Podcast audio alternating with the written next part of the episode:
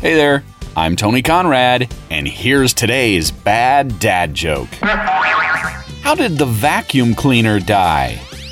It bit the dust! I have some friends that run a vacuum shop. I uh, should make sure they hear this podcast episode. If you have jokes you want to get to me so I can share them here, well, there's an easy way to do it. Head on over to Facebook, facebook.com slash bad dad joke. Facebook.com slash bad dad joke. Do me a favor, like the page, then share your jokes with me there, and you just might hear them here. I am Tony Conrad. I do want to thank you for listening and remind you to come back again tomorrow for another bad dad joke.